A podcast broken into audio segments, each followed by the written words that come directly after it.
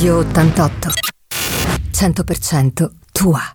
Il tweet del lunedì di Donato Di Ponziano. E amici di Radio 88, eccomi qua con il tweet del lunedì e oggi parliamo di futuro, perché la speranza di qualcosa di meglio per domani segue solo una possibile strada, una esclusiva direi direzione, si chiama futuro. Si potrebbe pertanto sostenere che il futuro sia veramente l'unica cosa di rilievo, in quanto il passato si trova già dietro di noi, alle nostre spalle e non può essere cambiato. Il presente, per contro, non può essere una vera e propria dimensione, il presente, perché di fatto è il fugace passaggio tra il passato e il futuro. Uno scienziato tedesco, uno studioso di, di come funziona la mente, di come lavora il cervello, un certo Ernst Poppel sostiene che la durata del presente oggettivo dura soltanto 3 secondi. In pratica, nel momento in cui avete ascoltato le mie parole la mia frase, siete già passati una, ad una dimensione temporale praticamente nuova.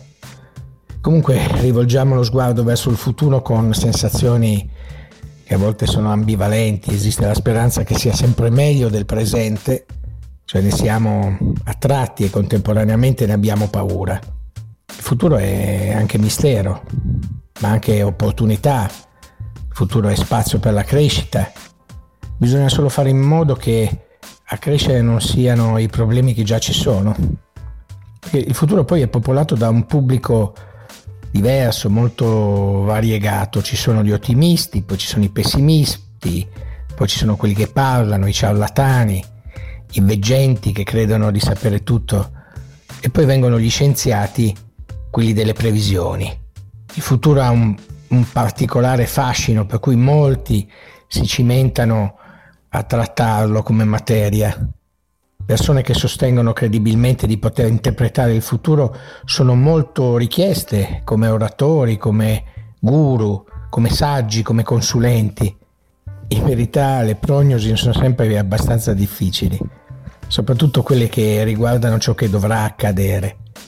Eh, Winston Churchill consigliava di formulare le previsioni poco dopo l'evento, così non ci si sbaglia, così si evita di compiere degli errori. Gli inglesi in questo senso sono un po' più, come dire, terra a terra, un po' più bra- pragmatici e molti nostri politici dovrebbero imparare dai colleghi, dai colleghi eh, anglosassoni inglesi. Un modo ancora più efficace di prevedere il futuro è crearlo il futuro. A tal fine ci vogliono una serie di ingredienti, in particolare ci vuole creatività, imprenditorialità, capacità di innovazione. La creatività è un fenomeno particolarmente misterioso, non si sa da dove arriva questa cre- creatività, da dove provengono le idee nuove.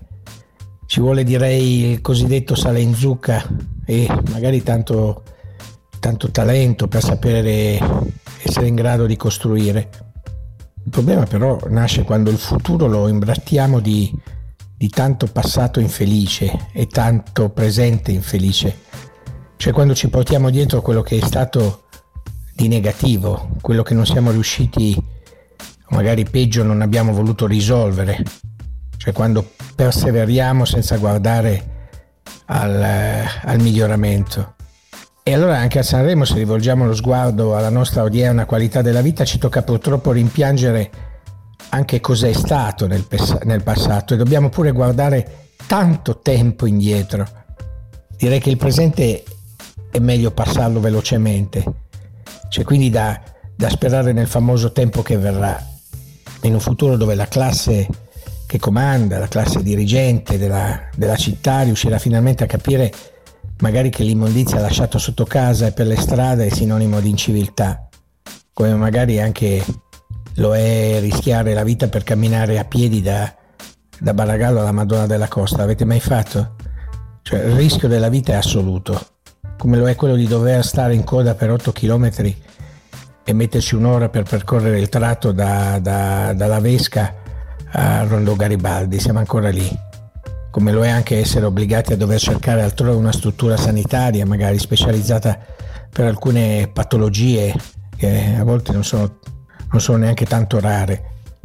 E poi siamo ancora a guardare a quello che fanno i nostri vicini di casa, questa è la nostra mentalità, sperando che le loro cose vadano addirittura peggio delle nostre. Cioè speriamo in quello, per quella pessima abitudine a volte di gioire, di godere del male degli altri, che certamente non ci fa onore.